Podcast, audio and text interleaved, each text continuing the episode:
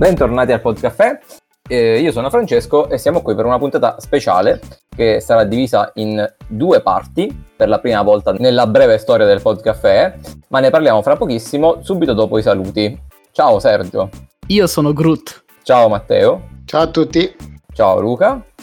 Sono Iron Man. È troppo Ciao. scontato. Sì, ciao Alessandro Ciao. e ciao Alloc. Beh, Luca mi ha rubato il saluto, quindi ok, ciao a tutti. In questa puntata parliamo dell'universo cinematografico Marvel, a partire dagli inizi con, eh, con il primo Iron Man fino ai, ai film che usciranno nel prossimo futuro. Siccome questa è un sacco di roba, divideremo questa puntata in, eh, in due parti, quindi la seconda parte uscirà fra una settimana. Però prima ancora di iniziare a parlare di Marvel, Matteo ha un follow Up. Sì. Questa si tiene Sì. tutta, vai, vai col follow Sì, pri- prima di iniziare questo macro, macro argomento, infatti volevo fare un piccolo follow up perché mi sono recuperato qualche stand up comedy eh, sul vostro consiglio di un paio di puntate fa, se non ricordo male. E ovviamente per il poco tempo ho scartato tutti quelli che mi avevate consigliato più soft e sono andato subito duro su quelli, su quelli più black. Bravo, Eh, saggio. Esatto, e innanzitutto eh, a differenza di quello che ho detto nella puntata, rettifico e il black humor continuo mi piace tantissimo. E- e ho recuperato allora comunque eh, di Anthony Jeselnik, con la mia, forse il preferito di Sergio se non ricordo male, ho recuperato i due che erano su Netflix, mi sono scritto i titoli Bravissimo. che erano lunghissimi, quindi Fire in the Maternity World and Thoughts and Prayers. Poi mi sono recuperato Alcohol Holocaust di Jim Jeffries, invece consigliato da Bravo. Francesco. E poi di Jimmy Carr, The Best of Ultimate Gold Greatest Hits, che anche è su Netflix. E diciamo che mi sono piaciuti tantissimo tutti e tre, però per diversi motivi. Diciamo, eh, Anthony Jeselnik per me è il preferito perché, come avevo anche anticipato nella puntata, nella puntata, nella puntata, puntata è una cosa che a me fa ridere. C'è stato un rap clamoroso. Nella puntata, nella puntata, nella puntata. E non mi annoio. Io no, lo, non spirito, annoio. lo spirito inoculdiz si è impossessato di No, non, ho, non ho sentito niente. Che, che è successo? È No, stata la cosa non più so. bella che si sia mai sentita Ah, eh, sì. Primo inceppato si è ripetuto una parola 5-6 volte. non so. Comunque, ma tu stavi dicendo una cosa bellissima: che il suo preferito è Anthony Jeselnik. Quindi applausi Eh, sì, ininterrotti per Matteo. Allora, se, se smetto, se smetto di rappare, continuo. Oh, Vai, e- vai.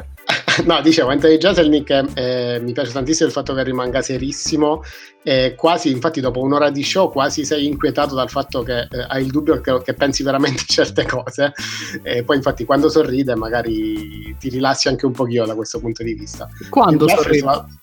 Eh, ogni tanto qualche Ogni tanto gli sorrisino lo puoi- scappa. Lo, lo puoi percepire, sì. Jim, Jim Jeffries, vabbè, un, cafonazzo, un cafonaccio da strada. vabbè, cioè, ora non so se negli, ho visto solo quello show, quindi non so se negli altri è un po' più po' più No, calmo. è più o meno così. Quello sembra fatto di, di eroina, però per il resto, no, no, però anche lui molto, cioè, molto bravo, ti fa quasi vergognare di ridere di quelle battute, però veramente divertentissimo per un'ora intera. Jimmy Carr è un po' ambiguo, cioè nel senso, come avevo anche detto a Francesco off screen, eh, all'inizio sembra molto soft, sembra una stand-up comedian molto tranquillo che fa battute tranquille. Poi dal nulla, per un'ora intera, insulta la mamma di, di un fan di, in di prima uno in prima fila. Sì. Esatto, e da lì è tutto un intercalare di cose abbastanza inquietanti. Anche lì poi par- passa sul black, eh, però non ai livelli degli altri. Cioè, Anthony Jeselnik eh, ho amato quando eh, convince- voleva convincere tutti che l'omicidio-suicidio fosse una cosa meravigliosa. e, e di Jim Jeffries, vabbè, c'è un intero, un'intera parte finale dello show in cui racconta le avventure col suo amico disabile. Beh, quindi, vabbè, è, è un po', è un po' così, è un po'. Quando lo porta al nightclub? Sì, l'ho anche. Esatto, quando loro manda prostitute. Sì. Sì, è micidiale. È un po' imbarazzante. Quindi diciamo, mi hanno divertito tutti e tre, ma per diversi motivi. Quindi mi, sono- mi avete fatto convertire al black humor. Vi ringrazio, vi recupererò anche altri show sicuramente. Quindi, cari ascoltatori, come ha fatto Matteo, anche voi dovete fidarvi delle nostre parole e lanciarvi nel black humor. Consigliato per tutti, grandi Esatto, e piccini e famiglie. No, so- solo grandi. Va bene, adesso diamoci, buttiamoci a capofitto dentro questa, questa valanga di film in realtà. E non so se è il caso di qualcuno vuole fa- dare due parole generiche su, eh, su questo progetto della Marvel. Sicuramente è una cosa mai vista prima. Diamo un'introduzione. Praticamente la- questa cosa che è iniziata nel 2008 con eh, il primo Iron Man, fondamentalmente il, che è stato il primo film di Marvel Studios, che sono dei, mm, uno studios che non aveva mai fatto film prima, non esisteva. Diciamo, la Marvel, come tutti sanno, è una, era una casa editrice di fumetti che eh, nasce, mi sembra, addirittura nel, nel 38, il 39, addirittura nel periodo della guerra. E eh, c'ha una storia lunghissima di, di fumetti, insomma, così come la DC. E sono stati sempre famosi per, eh, nel campo appunto del, del, del fume- del- del fumetto, come si può dire, fumettistico. E i loro eroi più famosi, insomma, quelli che tra l'altro sono stati presi dal, nel Cinematic Universe, sono eh, degli- la maggior parte sono eroi che sono stati inventati proprio in quegli anni lì, praticamente.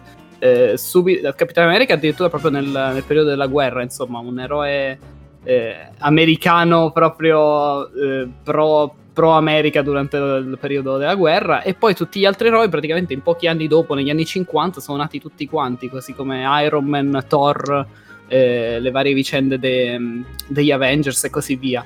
Quindi a, a- a seguito, dopo tanti anni che la Marvel diciamo, ha vissuto negli anni 90-2000 un periodo un pochettino di, di crisi, addirittura ha rischiato la bancarotta, rischiava addirittura tutti questi eroi di non far parte più del- di un'unica casa, perché c'era il rischio addirittura di... ehm, col rischio di bancarotta c'era il rischio che venissero venduti i diritti dei singoli eroi, quindi ad esempio Spider-Man poteva essere venduto a qualcuno, a una casa, Thor a qualcun altro, e quindi rischiavano di non essere più tutti insieme, però grazie al- alla vista oculata di alcuni sono riusciti a far rinascere il brand e sono, si sono inventati questo progetto che è nato un pochettino, non dico dal nulla, però comunque è stata una grande scommessa perché uno studio che non, non aveva mai prodotto nessun film è partito con un... Col primo film con Iron Man, che è un eroe diciamo di serie B, perché non si era mai visto eh, fino- finora in un film. Si era visto qualche film, erano stati venduti i diritti di Spider-Man, ad esempio, alla Sony, quindi di Spider-Man avevamo visto i vari film. Si era visto qualche altro film, mi sembra anche di Daredevil, ad esempio, di cui ci parlerà più, più avanti Alessandro, se non vado errato, che ha visto qualcosa a livello di serie TV. E, però prima non si era mai parlato di eroi come Thor, Iron Man, quindi è stato diciamo una scommessa e molti registi hanno rifiutato il ruolo, eh, la proposta di, di, appunto, di fare la regia a questo film perché era una, una cosa azzardata diciamo. E invece poi è uscito quello che è uscito. Sì. E di per sé l'idea di fare... eh, io, non so esattamente se loro hanno avuto l'idea di eh, andare a finire con eh, moltissime fasi e in generale ricostruire lo scontro con Thanos sin da... Ah, Ti sei sentito un pochettino a scatti, però comunque posso risponderti che sì, nel, eh, l'idea era quella, loro volevano fare, praticamente il, il responsabile della, della- dei Marvel Studios aveva, si è preso ispirazione proprio dal- dalla fase di fumetti degli anni 2000, insomma la rinascita, in cui loro hanno mischiato va- proprio tutti i personaggi in un unico universo, il Marvel Cinematic Universe, il Marvel Universe che poi è diventato Cinematic appunto. E lui ha detto perché questa cosa che funziona così bene nei fumetti non è mai stata utilizzata nei film? Cioè abbiamo sempre film di supereroi che stanno ognuno nel proprio mondo ma non si mischiano mai. Invece loro già al primo Comic Con fecero capire, anche nel primo Iron Man, fecero, inserirono vari attori come eh, Nick Fury, eh, insomma, e altri... mh, eh, vari personaggi, scusate, come Nick Fury o eh, la vedova nera, già per far capire che sarebbero arrivati a mischiare un po' tutto, che erano tutti facevano parte dello stesso universo. Nel frattempo ho sentito che eh, nel microfono di Matteo e c'è stato un tuono che se- sembrava l'ingresso di Batman direttamente dal mondo della DC, e invece no. Vabbè, faceva atmosfera per la Sì, faceva molto atmosfera, infatti è Eh, notevole. raga, piove, cioè, scusate, ma piove, eh, quindi eh, se ascoltate mentre c'è il sole sappiate che qui sta piovendo. Quindi. Ecco, quindi mischieremo tutti i film. Eh, Esatto. la platea è impazzita. No, comunque io volevo aggiungere che appunto la, la capacità della Marvel è stata appunto elevare eh, eroi veramente di serie B, perché io, da, forse sono ignorante io, ma eh, per, eroi come Iron Man li conoscevo soltanto di nome, non sapevo molto sulle, sull'origine, sulla storia e li hanno elevati proprio a delle icone per, anche per la gente comune, anche per gente che non aveva mai letto dei fumetti o comunque eh, conosceva solo eroi un po' più, un pochino più famosi come Spider-Man. Quindi anche, anche eroi come possono essere i Guardiani della Galassia, mai sentiti prima e adesso sono nella bocca di tutti dopo, eh, cioè, dopo la saga finita, cioè durata per dieci anni, finita con gli Avengers. E in questo sono stati molto molto bravi perché comunque hanno reso interessante anche delle storie di personaggi che non si conoscevano di per sé. Sì, poi addirittura su Guardiani della Galassia poi ne parleremo più approfonditamente perché lì stiamo parlando proprio di un fumetto di serie B, ma veramente. Mentre eh, ad esempio Iron Man, Thor, Capitano America erano i primi, anche se erano un po' passati nel dimenticatoio, ma in realtà erano famosi per gli amanti di fumetti. Invece Guardiani della Galassia stiamo parlando di fumetti che erano andati male anche a livello di... cioè fumetti che si cacavano poche persone, diciamo. Quindi il, l'idea di facciamo Guardiani della Galassia fu presa dalla serie, ecco, la Marvel si sta preparando al primo flop e poi come vedremo invece è stato tipo uno dei film meglio riusciti, mi sembra il film che ha incassato di più nel 2014. In realtà, il, vabbè, adesso ne parliamo più in dettaglio, però tipo per Guardiani della Galassia, della Galassia veramente la differenza l'ha fatta la qualità del film, perché di per sé, io sono d'accordo con Matteo, nel senso, ci sono un sacco di personaggi che sono veramente inutili, perché i primi, vabbè, ok, Iron Man, Capitano America, quelli li hanno costruiti sin dall'inizio, poi dopo hanno iniziato a inserire eroi minori per cui sostanzialmente il mio pensiero medio è sì ma che me ne frega? Cioè degli Ant-Man di Black Panther un personaggio inutilissimo secondo me e, oh, sacrilegio, fermati oh. come sei scusa? razzista, sei un razzista e basta. Sì, Eh, non, so- non sono un razzista. Black Panther è un film abbastanza mediocre secondo me. Sei anzi no molto mediocre. Tipo Black Panther è il film che ha ricevuto più, più elogi da tutti quanti chi come- se ne frega? È comunque me- cioè nel senso vabbè comunque poi ne, poi ne parliamo. Ok, Vabbè. E passiamo direttamente alla fase 1 parliamo del primo Iron Man Fase 1 andiamo dal primissimo Iron Man, quindi 2008 fino al 2012, dove c'è il, primi- il primo film degli Avengers. E si parte proprio da Iron Man. Vai, chi si... chi, chi dà un... Vabbè, uno mi lancio, mi, mi lancio io, va. E vi- ogni, tanto, ogni tanto noi nel, nel podcast spariamo dei, dei pippotti personali sulla- sul come ci siamo avvicinati a determinate cose. Io ricordo ancora lo zio di Luca che mangiava la pasta sul Sì. divano guardando Dragon Ball Bellissimo. a 30 anni. Momenti bui de- del podcast. No, momenti, momenti meravigliosi del caffè. E quando è uscito il primo Iron Man, allora ero, ero all'università, quindi ero in periodo d'esame e praticamente mi ero creato questa piccola tradizione per cui eh, la sera prima es- di ogni esame io andavo al cinema mi guardavo un film e mi serviva per rilassarmi, no? per eh, eh, allentare un po' la tensione, eccetera sono andato al cinema la sera prima, non c'era niente che mi attirasse particolarmente e ho visto che c'era questo Iron Man. Ora, ripeto, io non appassionato di fumetti, quindi sapevo a malapena, cioè avevo letto che era un film di supereroi, però non ne sapevo assolutamente nulla, mi sono detto, vabbè dai, non c'è niente, mi vedo questo, quantomeno.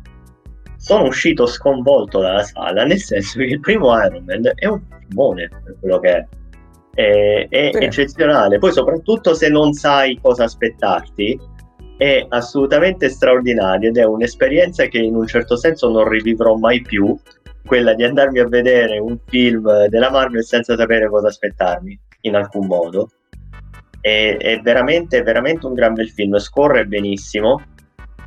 Ha eh, il suo lato, ovviamente, ha il suo lato d'azione come tutti i film dei supereroi, ma ha questa vena umoristica abbastanza, abbastanza marcata, umoristica sarcastica e, e soprattutto ha un protagonista assolutamente eccezionale, Robert Downey Jr., che era un attore fondamentalmente finito. Eh, perché Robert Sì. Downey Jr. ha avuto Sì, a- a- grandissimi problemi sì, di alcol, eh, alcol, droga, eccetera ed era arrivato al punto che o non lo assumevano o quando lo assumevano, quando lo ingaggiavano per fare qualche film, mettevano eh, le clausole sul contratto dove se lo beccavano a bere non lo pagavano. E questo per far capire che era veramente un attore finito. E Perché in mi hai dovuto Man- smontare uno dei miei attori preferiti? Non lo sapevo ma è, anche dei, ma è anche uno dei miei attori. A me piace tantissimo Robert Downey Jr. Un ottimo triste. attore, ha un sacco di range, ha una mimica facciale eccezionale, eh, ha una grandissima faccia da schiaffi eh, che per il personaggio di Iron Man è perfetta. E no, però il film è veramente molto molto molto bello, lo ricordo sempre con, con molto piacere. Sì, io- Ma, ma- vai, vai.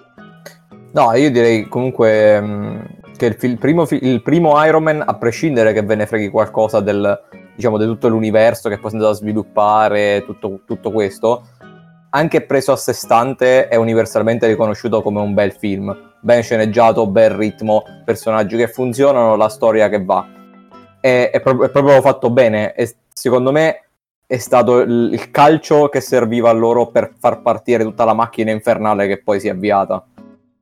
Io vorrei aprire una parentesi colgo, colgo lo spunto che ha detto il Locke ehm, parlando del fatto che eh, l'umorismo e la satira all'interno dei film che eh, diciamo che secondo me il- questo Iron Man rappresenta un po' tutta la, tutta la saga insomma tutto il Marvel Cinematic Universe perché eh, sicuramente effetti speciali, film ben costruiti e tutto, però eh, in ogni momento c'è sempre l'utilizzo di una battuta, un momento divertente, un momento di spirito che ti aiuta anche a, a far passare il film più in maniera più, più piacevole, diciamo. E, e sono molto ironici i film eh, della Marvel, anche più di altri film di supereroi a cui siamo abituati.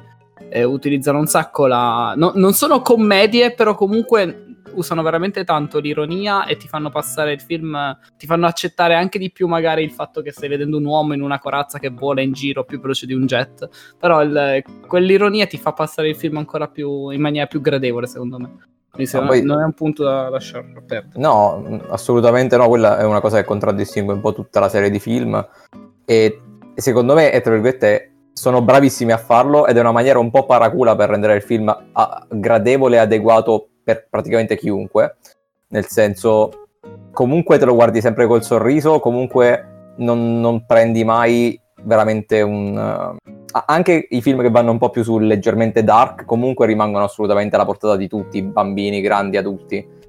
E si sono resi conto evidentemente che questa cosa funziona benissimo, mentre se si fa un parallelo eh, nel mondo DC, che poi magari in un'altra puntata esploreremo molto di più, all'inizio di là non lo facevano, poi eh, secondo me hanno provato a copiarlo un po', mettendoci, buttandoci dentro un po' di, di linee comiche all'interno del mondo DC, fa- fallendo miseramente a mio parere, nel senso che mh, non, proprio non funzionava, non hanno capito come farlo.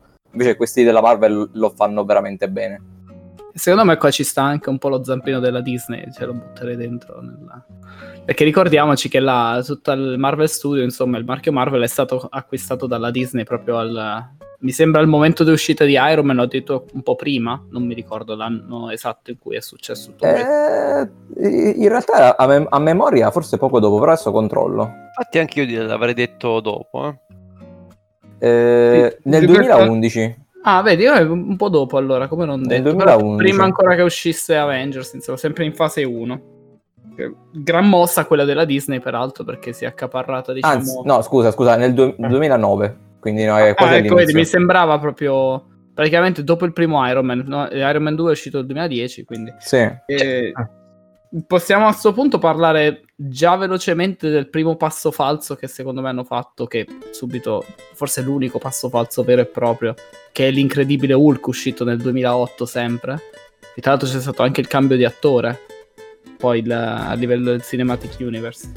Sì, Sì. Tra l'altro, che tra l'altro l'attore del 2008 era un, un altro attore straordinario che è Edward Norton. Sì, Eh, che però l'hanno cacciato perché, perché rompeva le palle in sostanza. Ma Edward Norton è un rompis- cioè ha, ha la reputazione un po' di rompiscatole, che poi è il motivo per cui adesso fa principalmente film eh, tra virgolette artistici e non fa, non fa più blockbuster perché è famoso per essere un po', un po' rompiscatole. Io E- il- questo Hulk è l'unico che ho visto a metà. Cioè, io ho cercato di vederlo perché era giusto che vedessi tutti, ma non sono riuscito a finirlo perché è proprio noioso. Cioè, l'ho trovato veramente noioso. E il fatto è che è un personaggio anche un po' complicato, sinceramente, da mettere, da mettere su celluloide nel formato che funziona per i film della Marvel, che appunto dicevamo con questa, con questa vena humor eh, sarcastica abbinata all'attuazione, perché poi personaggio di Hulk è fondamentalmente una versione verde e gigante di Dr. Jekyll e Mr. Hyde e già ha una sua componente quasi, come dire, quasi, quasi filosofica e diciamo come personaggio un po' più pesante, tra virgolette, non solo perché è verde enorme, eh, ma, ma perché è più, è più pesante, tra virgolette, da trattare. Tra l'altro il film del, del 2008 era già un reboot di un altro di un altro tentativo di avviare una serie L'incredibile Hulk che era nel 2003 Mm. e nel 2003 addirittura a fare il regista dell'Incredibile Hulk avevo chiamato Ang Lee che è proprio un, un regista diciamo da film drammatici e Però ti dirò, io l'ho visto il film eh, del 2003, mi ricordo da piccolo. Sì, io comunque l'ho, l'ho gradito, eh, l'ho, l'ho finito, cioè non dico mi è rimasto impresso, però lo vidi tutto, mi piacque pure abbastanza. Era- Invece il- questo del 2008 proprio non l'ho sopportato, però del, del, del- Salute. del 2003 quale Che sarebbe? Scusate, io, io mi ricordo quello degli anni 90 con Luferrigno, quello del 2003 quale Eh, sarebbe? Madonna il Ferrigno, tanta roba, stiamo parlando di tanta, tanta roba. Eh, que- quello, quello, cioè, Ah. quello in realtà quello è storico pure quello di Luferrigno. quello, Sì, del, quello del 2003 aveva nel ruolo di, di Hulk aveva Eric. Pena Eh, e aveva anche Ah, una, ok. una delle mille donne della mia vita Ah. Jennifer Connelly Di tutte donne della tua vita, un uomo, ci vuole un uomo della tua vita prima o poi. no no no Comunque- siamo alle donne della mia vita ma ce n'è un'altra di cui parleremo ampiamente credo tra poco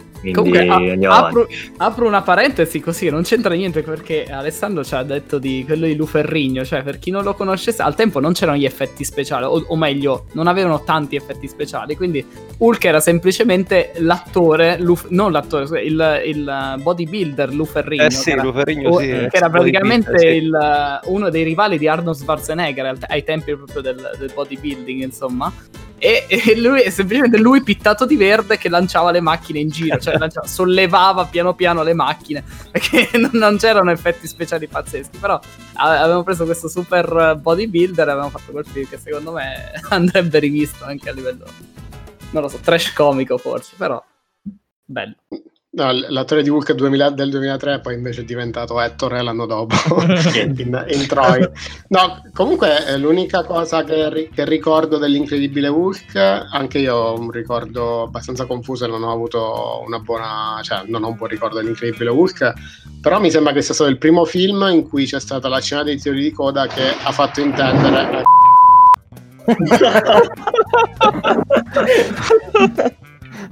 grazie Matteo La scena dei titoli di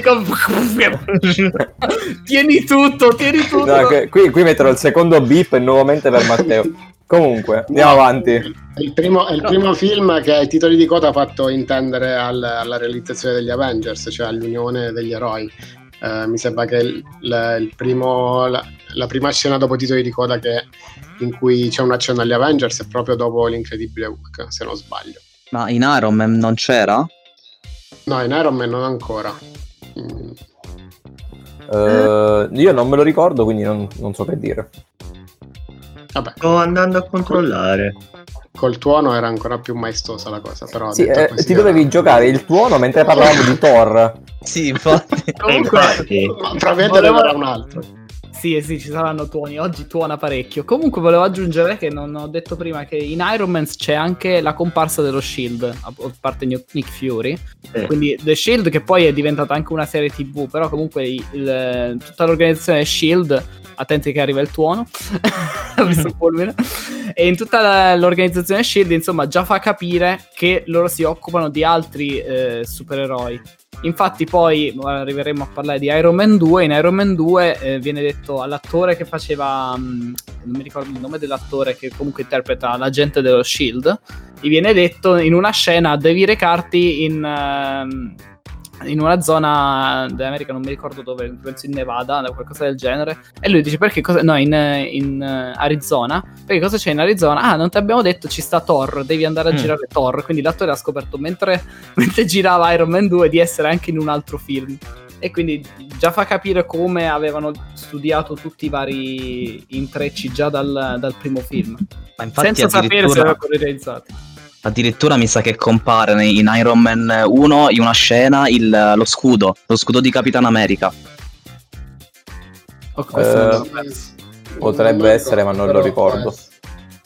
Dillo che ti sei visto un video con tutti gli easter egg Mi, prima mi, di sì, beh, mi ero andato a vedere qualche curiosità, effettivamente c'era il fermo immagine con lo scudo di Capitan America. E ci può stare anche perché lo scudo di Capitan America è stato creato dal padre di, di, di Stark, di, di Tony Stark, giusto? Se non vado, sì. non vado errato, che il padre di Tony Stark è anche un personaggio importante all'interno del- dello Shield e di tutto il Marvel Cinematic Universe. Infatti, lui è lui che mi sa crea proprio il siero che fa diventare Capitan America quello che è.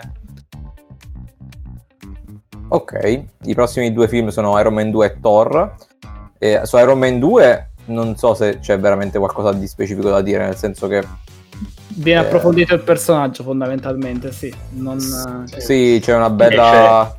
E c'è Mickey Rourke su una, su una pista automobilistica con delle catene. Con Eh, delle, sì, con delle catene elettriche, mh, insomma... Sì, qualcosa del genere. In- il secondo non aveva una trama proprio brillante. No, Sì, il secondo, Sì. ma, anche, ma anche il terzo, non niente di... Però viene introdotto, diciamo, il fattore eh, governo americano all'interno del- della situazione, perché anche gli Stati Uniti si procurano la loro armatura, e infatti poi ci sarà un, si può dire eroe, anche se lui non è propriamente un eroe, il, ehm, mi War Machine. nome. War Machine, esatto, che comunque e lui è proprio al servizio degli Stati Uniti d'America, insomma. Quindi questa è una prima ingerenza che poi sarà importante da capire anche per come si sviluppano eh, gli eventi in Civil War e altro, perché comunque c'è il governo americano in questo caso che si comincia a interessare a del- di tutti i supereroi tramite lo Shield, ma ancora di più più avanti, insomma, con Civil War si vedrà tutto questo. Sì, infatti War Machine eh, inizia... eh, appare in Iron Man 2. E poi c'è la comparsa di Thor, ed è il primo film non ambientato, com- ma perlomeno non completamente sulla Terra. E in generale, visto che stiamo parlando in maniera troppo pacifica e nessuno dice niente di, eh, di scomodo, io lo dico, a me Thor negli Avengers, ok, dei film di Thor non me ne sbatte un cazzo. Ok, allora, sempre che d'accordo. Eh, innanzitutto sei super cafone, allora, Sì. eh, come, come- come ti esprimi. Allora, poi eh, l'unico passo falso secondo me di Thor è The Dark World, che è nella fase 2, ne parleremo più avanti, che effettivamente è un film un po' tiepido. Però il primo Thor a me non è dispiaciuto e Thor Ragnarok secondo me è un film bellissimo, tra l'altro, che, che, eh, riesce a sfruttare anche il personaggio di Hulk in maniera eh, davvero davvero convincente, insomma. Quindi mi è piaciuto davvero. È uno dei migliori, secondo me, Thor Ragnarok dei film della, della- della Marvel.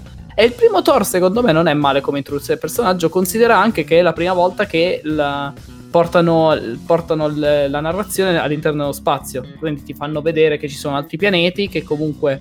Eh, c'è, c'è un universo, devono spiegare tantissime cose nel primo Thor. Secondo me ci riescono abbastanza bene. Viene introdotto anche il ehm, Occhio di Falco, il personaggio, e fa la sua comparsa anche perché Occhio di Falco non ha effettivamente un suo film, però in, in Thor Meno c'è. male, meno male. Perché Occhio di Falco non è proprio questo eroe che tutti bambino. Quale eroe vorresti essere? Occhio di Falco, cosa sai fare? Tiro le frecce molto bene. Ma, ma Es- come? esatto. e adesso stanno facendo il film di, di Vedova Nera che con tutto il rispetto, ma... È un altro personaggio che stica. Sì, Eh sì, eh, sì, cioè dai su. Che non poi è c'è. il film di Vedova Nera, Scarlett Johansson. Esatto, bravo. Se- Sembra- secondo me, se non fosse Scarlett Johansson, non avrebbe il suo, il suo film. Comunque possiamo dire che Scarlett Johansson è una grande fan della, della Marvel e ha chiesto lei di partecipare, così come anche Samuel Jackson che fa Nick Fury.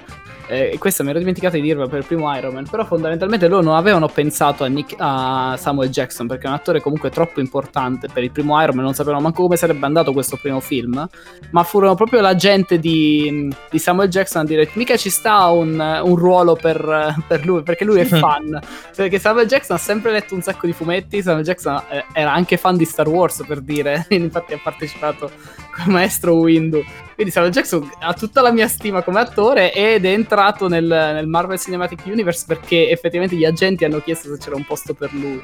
Questa è una cosa molto carina. E così anche appunto eh, la vedova nera, Scarlett Johansson, fan della, della, saga, è voluta entrare già nel primo Iron Man, nonostante magari l'eroe non fosse chissà che. E, e Samuel L. Jackson non è che c'è entrato proprio in punta di piedi, nel senso che nel 2009, se non sbaglio, lui firmò un contratto per nove film, già nel 2009, perché la, sappiamo che la, la, Marvel adotta questa strategia di far firmare agli attori dei, dei contratti molto lunghi, comunque insomma eh. si garantisce la partecipazione degli attori per parecchie per i film anche, eh, magari che non sono nemmeno ancora in produzione, ma insomma già lì li mette sotto contratto. Quindi Samuel Jackson firma un contratto di, di nove, per nove film nel 2009.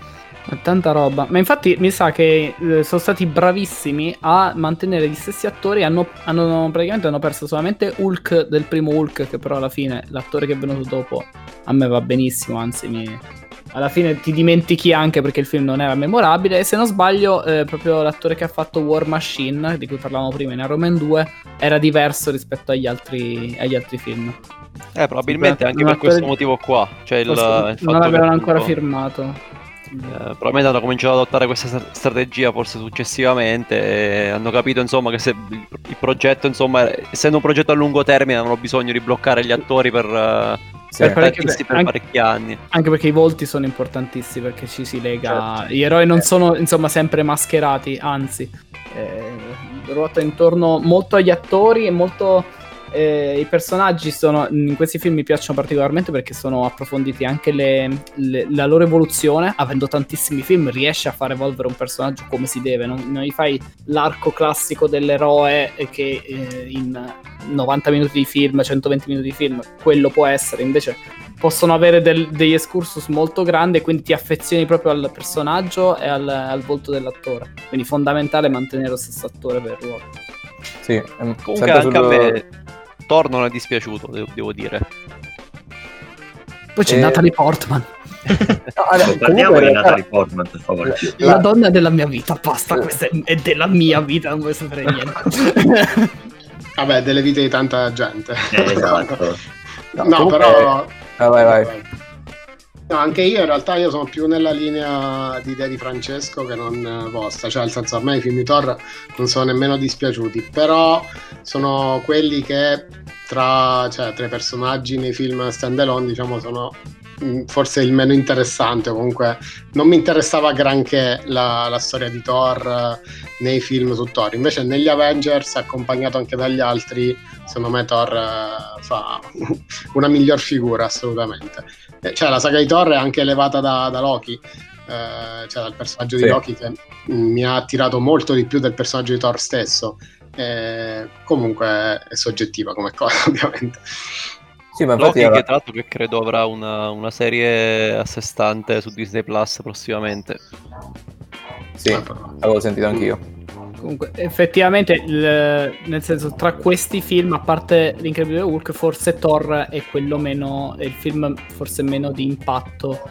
Eh, forse metto Iron Man 2 a pari merito con, a pari merito con Thor. Effettivamente, Ma... non è ai livelli di Iron Man 1, diciamo sicuramente. Comunque, la mia critica in realtà non è al film, cioè personalmente non è il film, cioè perché la caratteristica, secondo me, notevole, irripetibile di questi film da Marvel è che comunque si fanno guardare. Nel senso, anche film brutti, che, cioè, che secondo ci arriviamo dopo, Capitan Marvel per me tipo è un film... Beh, però comunque quelle due ore al cinema, quella sufficienza, te la portano a casa. E questo vale anche tranquillamente per Thor. Quello, quello, che non. cioè, di per sé me ne frega poco proprio dell'arco narrativo di Thor. Cioè, proprio del personaggio Thor non me ne frega niente. Ah, personalmente... sono punti, punti, di vista alla fine. A me, a me, tutto ciò che è ambientato nello spazio piace, ma no, no così è, è, riduttivo. A me piace insomma l'arco di Thor perché ti, ti porta proprio fuori tra le divinità cominci a capire le gemme dell'infinito di più, cioè tutta quella fase a me è interessata parecchio. Magari secondo me va, va visto eh, Thor The Dark World approfondisce molto quella parte e quindi magari se uno non ci sta super dietro, lo vede una volta così, non, non è super interessato, magari non coglie manco tutti i riferimenti e, e può, può interessare di meno. Eh, eh, dice preferisco vedermi un film di, di Iron Man e sta a posto, Capitan America. A me invece annoia il prossimo, ragazzi. Non ve lo, ve lo devo dire. So che, Attenzione, so Capitano- che Ma Capitan Non mi annoia America, prossimo, sei, sei in buona compagnia. Allora, qui possiamo dirlo, Capitan America ci sta sulle palle. Sì. allora, Capitan America veramente il film eh, che qui va distinto secondo me in questo caso il film dal personaggio.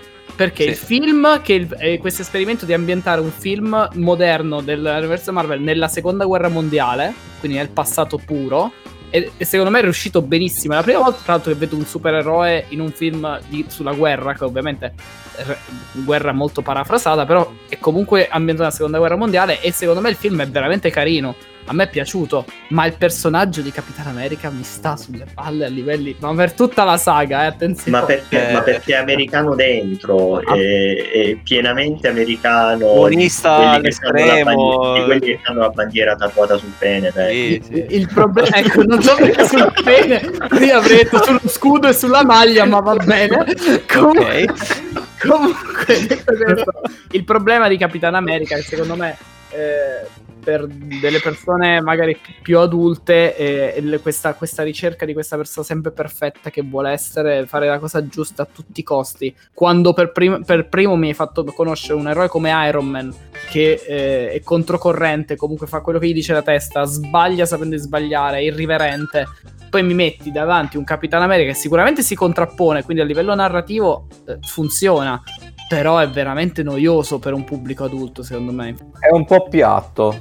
Sono stati coerenti e poi Iron Man e Capitan America li hanno fatti scannare a Civil War. Giustamente sono due Sì, stavo- Quando, quando Sergio ha detto c'è bella questa contrapposizione, stavo per dire, è tornata molto utile una decina di film dopo. Assolutamente. Esatto, sì, sì. sì. Eh, questo poi ci Però devo arriveremo. Vabbè, poi Sì. ci arriveremo dopo. Però a me l'unico di Capitan America che mi è rimasto impresso è Winter Soldier. Quel- quello mi è piaciuto molto, però ne ci arriveremo dopo. Però le- questo qui, Capitan America, insomma.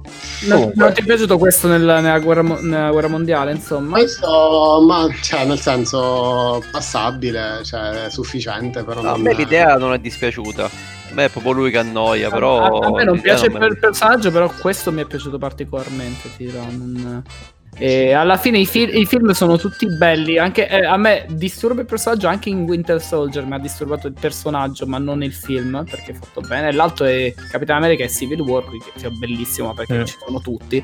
E, e vabbè, poi ci arriveremo. Eh, voi che ne pensate comunque del film, Francesco, Luca? Ma carino, niente di indimenticabile. Anche a me il film non, non ha fatto impazzire troppo, soprattutto in realtà il, il nemico, il, il cattivo del film non mi è piaciuto tanto. Teschio rosso. Teschieroso Sì. che ricompare random in Avengers Endgame. Attenzione, io ancora non ho capito. Sicuramente sono attenute al fumetto, però io non ho mai capito quel collegamento come è avvenuto. Però vabbè. No- non ho capito se era una cosa del fumetto o una paraculata, però vabbè, ne parleremo dopo. No, secondo me sarà una cosa del fumetto, credo, perché non avrebbe avuto proprio senso Sì. chiamare quell'attore per così. Guarda, però dentro Endgame una scena l'hanno dedicata anche al cane di Iron Man, penso, quindi... No, però Eh. c'era già in Infinity War eh, Teschio Rosso. Eh vabbè, Infinity, dai, Infinity War Endgame solo... Cioè, è un film spaccato a metà. È un film in due parti. Eh sì, dai, su, quindi... Comunque eh, aprirei anche, non so, lo dico adesso perché tanto va detto prima o poi, secondo me va citato il fatto che in tutti i film Marvel, come me l'ho scordato di dirlo, ci sta eh, la comparsa di Stan Lee, la- il cameo di Stan Lee in tutti i film Marvel e mi sembra anche in Endgame nonostante lui eh, sia, sia purtroppo sia morto qualche Sì, anno sì. fa.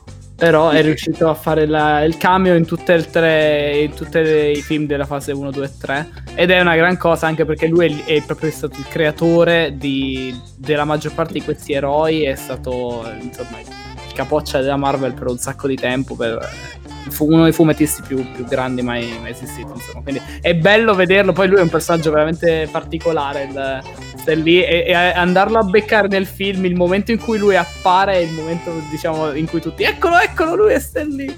E, non lo so, io ho sempre aspettato con con una certa. Ogni volta che andavo a vedere un film della Marvel, aspettavo di beccare chissà dove, dove sta questa volta. E comunque sì, io prima volevo dire che quando dicevi che erano stati molto bravi a gestire i, volti, eccetera, eccetera, questa cosa di Stan Lee secondo me si infila bene eh, all'interno di quel discorso e, ed è un esempio di come mh, sono stati, secondo me, bravissimi a gestire anche a livello tecnologico, stanno veramente avanti perché in alcuni film poi futuri hanno fatto alcune cose notevoli, cioè il ringiovanimento di Samuel L. Jackson secondo me è strepitoso, cioè io con un occhio non da, da, da cineasta, cioè senso, se, se, ne, se, non, se, non, avessi saputo che era ringiovanito io non mi sarei accorto di niente, non so voi. Sì, sì, e... fatto, fatto da Dio veramente.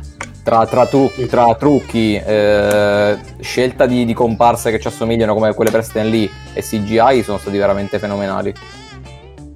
Davvero tanta roba. Sì. E, ok, chiudiamo la fase 1, altrimenti veramente andiamo lunghissimissimi. E la fase 1 con il primo Avengers, che è figo. Oh, è molto figo. Eh, forse è stata la prima volta che ho avuto i brividi eh, per un film Marvel. Poi me, la, me l'hanno dati in tanti altri film, però vederli tutti gli Avengers insieme, eh, secondo me è stato, non lo so. 2012, quando dici, ok, veramente, già solo quando ho visto il trailer perché non ci credevi, capivi che erano tutti collegati, però non, non, ti rendevi conto che ci sarebbe stato proprio il film con tutti questi supereroi insieme. Non è stato mai fatto prima.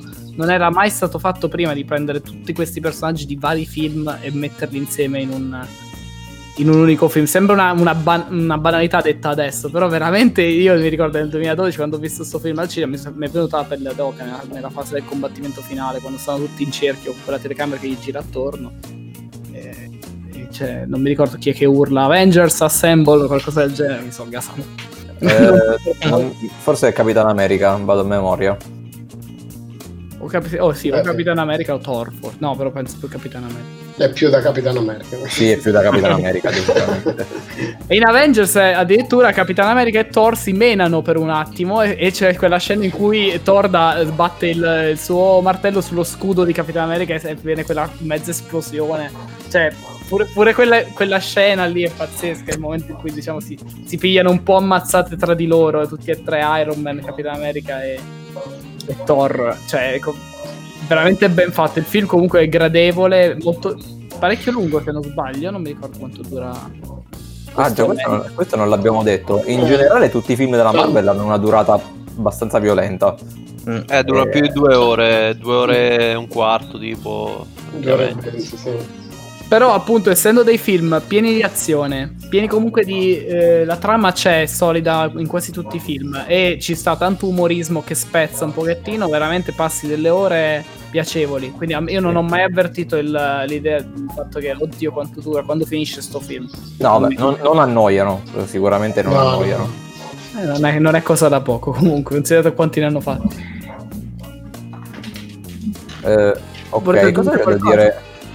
Su, nello specifico su, su, sul, um, sul primo Avenger, vabbè, si scontrano con Loki mm, e chi altro... Ah, già, appare Thanos per la prima volta nei titoli di coda. Ah, ok, infatti... Ah, infatti... Appare Thanos nei titoli di coda. Muore l'agente del, dello Shield, che viene ucciso da Loki, mm. e lui è il personaggio che è il primo personaggio che si era visto appunto in Iron Man che si presentava proprio per, per Poz e lui praticamente fa da collante per la squadra perché loro quando vedono che muore questa gente che un pochettino era intervenuto in tutti i film per eh, parlare con Capitan America, per parlare con Thor, per parlare con Iron Man e poi lui, lui muove, viene ucciso a Loki e loro capiscono che devono mettere da parte le loro divergenze e si, si uniscono per insomma salvare, salvare la Terra in fondo. Sì, eh, bello. Eh, paradossalmente, mh, rispetto ad altri film, eh, questo, è in, questo, questo, è uno dei film eh, già più imbottiti di CGI, comunque di tecnologia che c'è. E non so da quanto lo ricordo. Beh, Francesco ci ha lasciato, però siamo sicuri che uno. Ah, ok. interessante. No, ok. A che Beh, punto- rispetto, agli altri, hai detto rispetto agli altri film e poi... Rispetto agli altri film più recenti, non so da quanto tempo è che non vedete il, il primo Avengers, però è invecchiato così così a livello visivo, secondo me. Cioè, non che sia brutto, però per essere di otto anni fa, eh, secondo me si vede che, eh, insomma, che, che- che è vecchiotto. Ne hanno usata tanta tanta immagine CGI. Sì. Vabbè, comunque, insomma, eh, non è che sia osceno, eh, è solo invecchiato un po', eh, un po' maluccio. Eh, diciamo che hanno usato parecchia CGI in quelli successivi, quindi magari non regge Sì. il confronto adesso perché gli altri erano parecchio Sì, più sì. imbottiti, a mio parere. Sicuramente, sicuramente. Ok, va bene. eh, questo chiude la prima, mh, la prima fase. E quindi fase 2. Che Dopo con- Avengers c'è la fase 2. e- eh, esatto. Che vabbè, parte con Iron Man 3. Iron Man 3, se non. mo, adesso vado a memoria, però sono abbastanza sicuro. È un film che alla trama generale, cioè quella che poi porta fino alla conclusione della, della fase di Thanos, non aggiunge nulla. Nel senso che è una storia per Iron Man, ma che sostanzialmente se te la vedi o non te lo vedi, per i film successivi non conta proprio niente. Parla praticamente del disturbo da stress post-traumatico di Iron Man dopo aver rischiato di morire in The Avengers.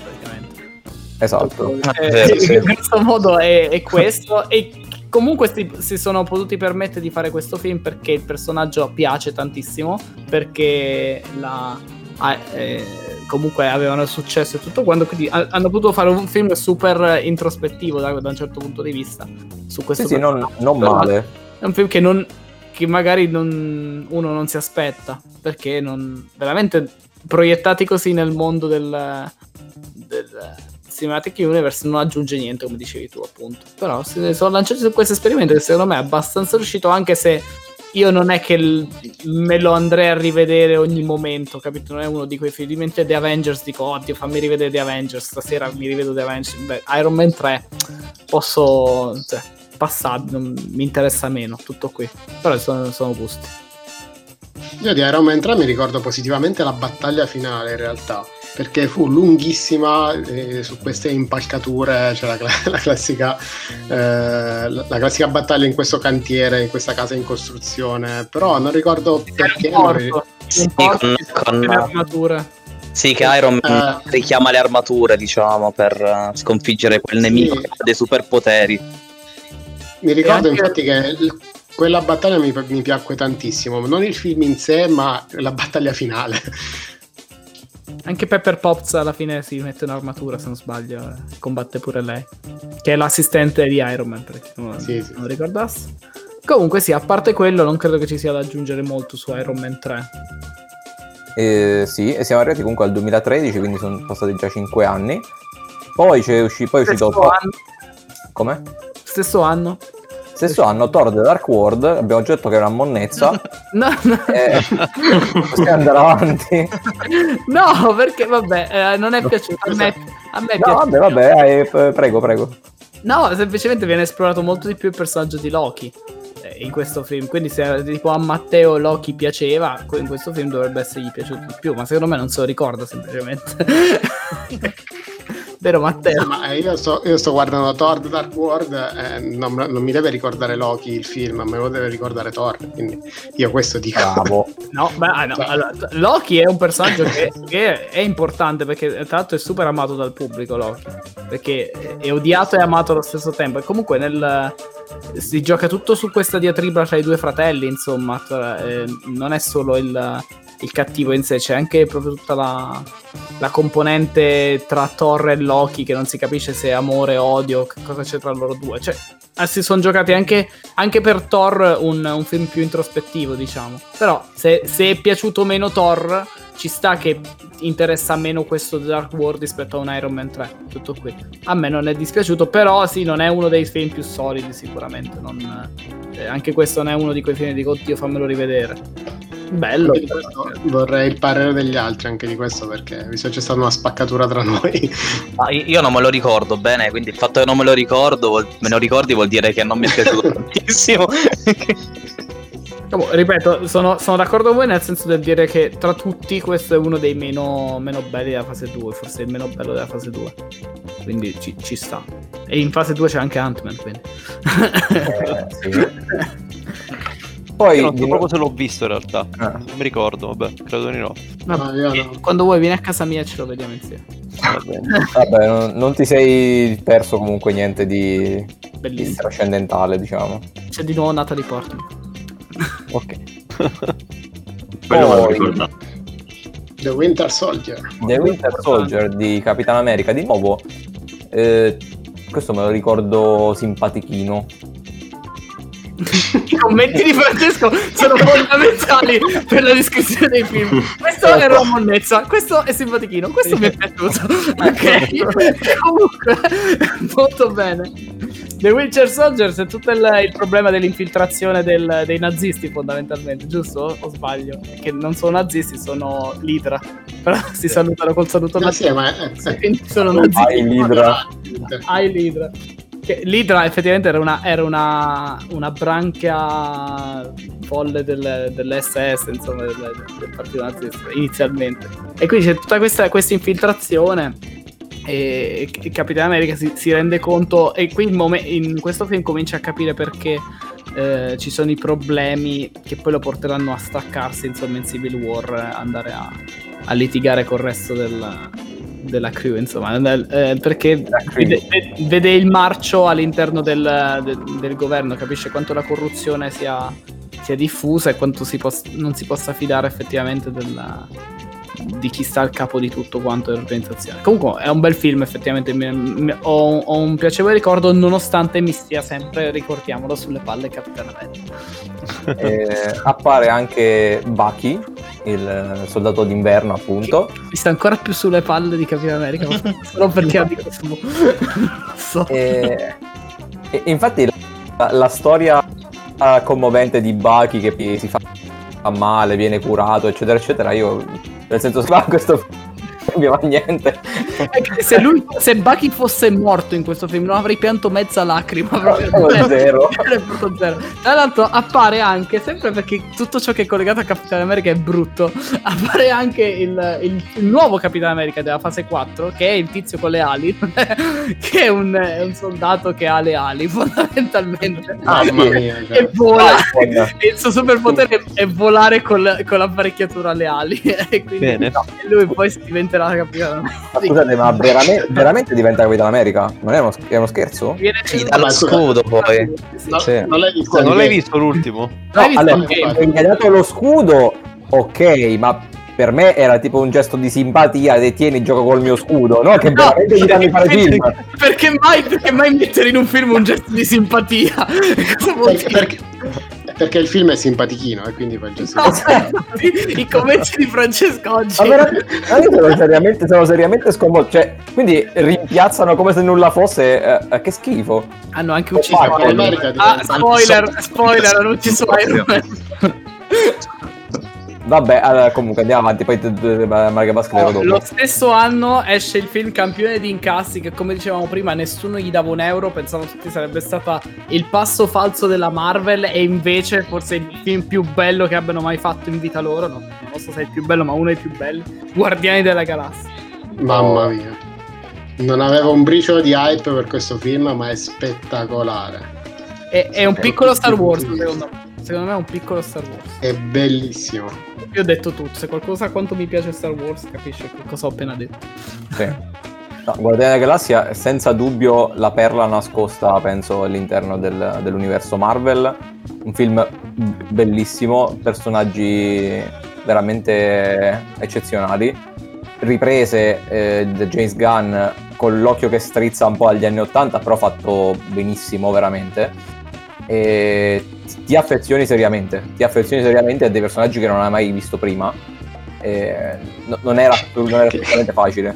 E poi il bello è che non, sono, non, non è un film su un unico eroe, è la prima volta che è un film su eh, un gruppo. Un gruppo di cazzoni, come dire Eh però, però è vero, un gruppo disadattato comunque che ognuno ha i suoi problemi. Uno era cattivo, un altro non si capisce, uno, uno non parla, dice solo io sono Groot. è un albero, uno è un albero. E poi ci sta Batista, chi è il... ehm, Battista, sì. Sì, sì. Sì, sì, c'è, c'è Batista che interpreta Drax, questo, Cioè- questo ruolo fenomenale nel suo essere, veramente un cazzone.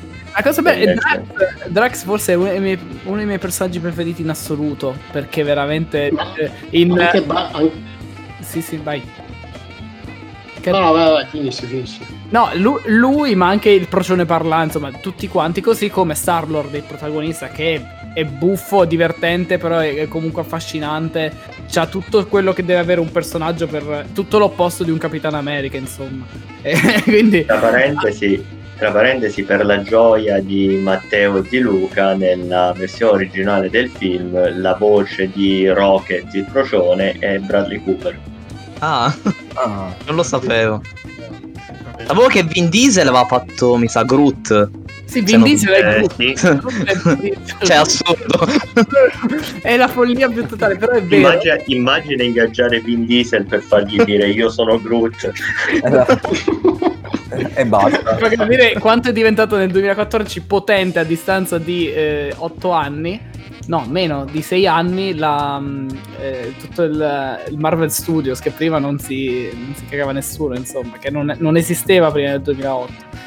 Stiamo parlando di, di- di un fenomeno veramente fuori dal, dal normale. Comunque, Guardia Galassia strapromosso e Drax che ti dice sono immobile, non puoi vedermi, è la cosa più Eh, quello sì. No, ma cioè, lo- lo ste- infatti quello, quello che stavo dicendo, cioè lo stesso Dave Batista, che magari io e Locke conosciamo anche per altri, per altri ambiti, non, mi ha- non- non gli davo un centesimo come, come attore. Però lì effettivamente, ok, era un ruolo un po' particolare, però l'ha saputo fare benissimo. funziona da pazzi, funziona da pazzi. Mamma mia. Che vuole avere- poi vuole essere serio, vuole la sua vendetta con Thanos, capi? Corre a caso. No, vabbè, veramente delle scene incredibili. Guardia della Galassia è strapromosso, veramente. Forse se dovete vedere un film a caso qualsiasi, guardate questo. Sì. Anche perché si può vedere anche senza, senza aver visto nulla di tutto il resto, perché introduce eh, questi personaggi. Ed è il primo film interamente girato eh, nello spazio, insomma.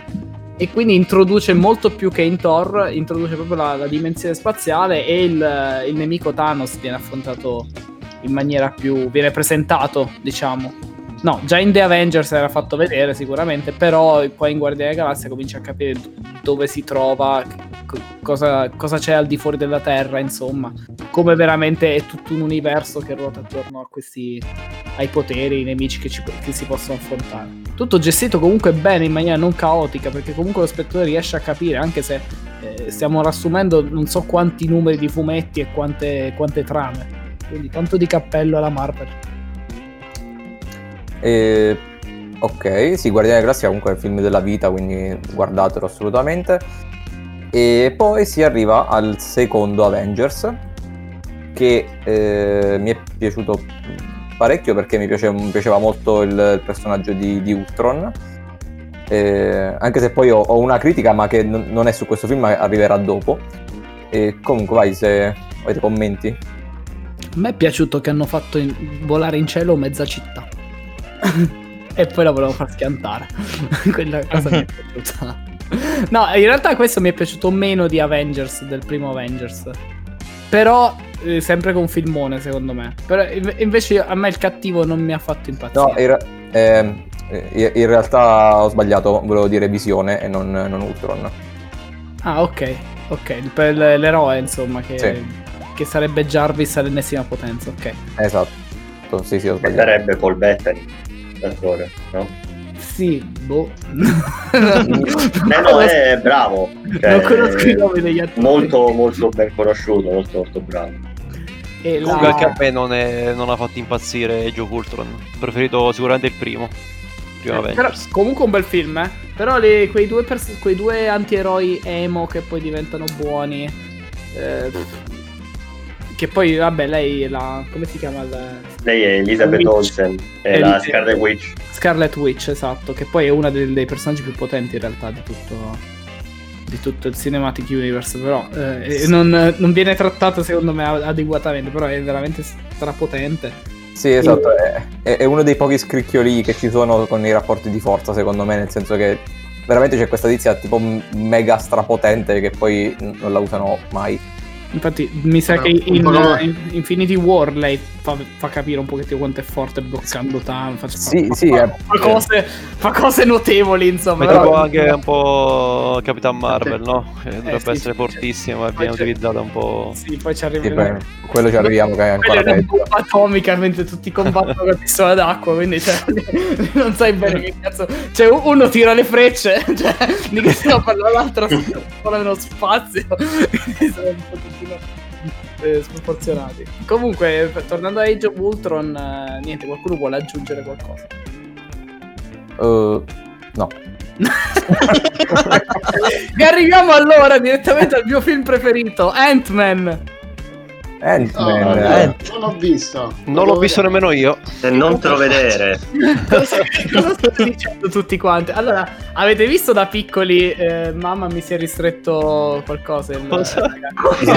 È quello- mi si sono- sembra un porno, però ok. Autobiografico, qualcosa- Sì, sì, Ma sì. mi si sono ristretti i ragazzi. Esatto, mi sembra di sentire che fanno vedere. Io quel film mi ero innamorato da piccolo. Io, io me lo ricordo, sì. Che, loro cadevano nel giardino, capito? Venivano buttati con la spazzatura e loro dovevano attraversare tutto il giardino minuscoli e tornare a casa e facevano a vedere bellissimo quel film. E poi c'è anche la versione ingrandita che invece diventava gigante. Il bambino non mi ricordo, comunque lo vedevo da Sì, piccolo. que- quello Eh, l'ho visto. veramente Ant-Man è, è la versione col supereroe di quel film con gli effetti speciali del 2015. È bellissimo Ant-Man.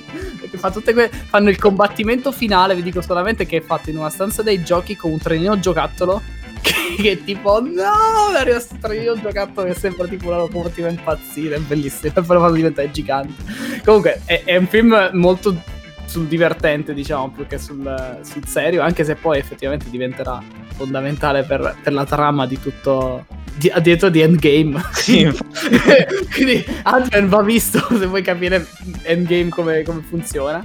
E ti introducono insomma un altro, tutto un altro universo che è quello infinitamente piccolo, diciamo. È bello, Eh, mi è piaciuto Ant-Man. Io, io vi- ti dico, ho visto Infinity War Endgame prima di aver visto Ant-Man e no, non serve a niente vederlo. Cioè, nel senso, n- non è così. Sei una brutta eh, persona.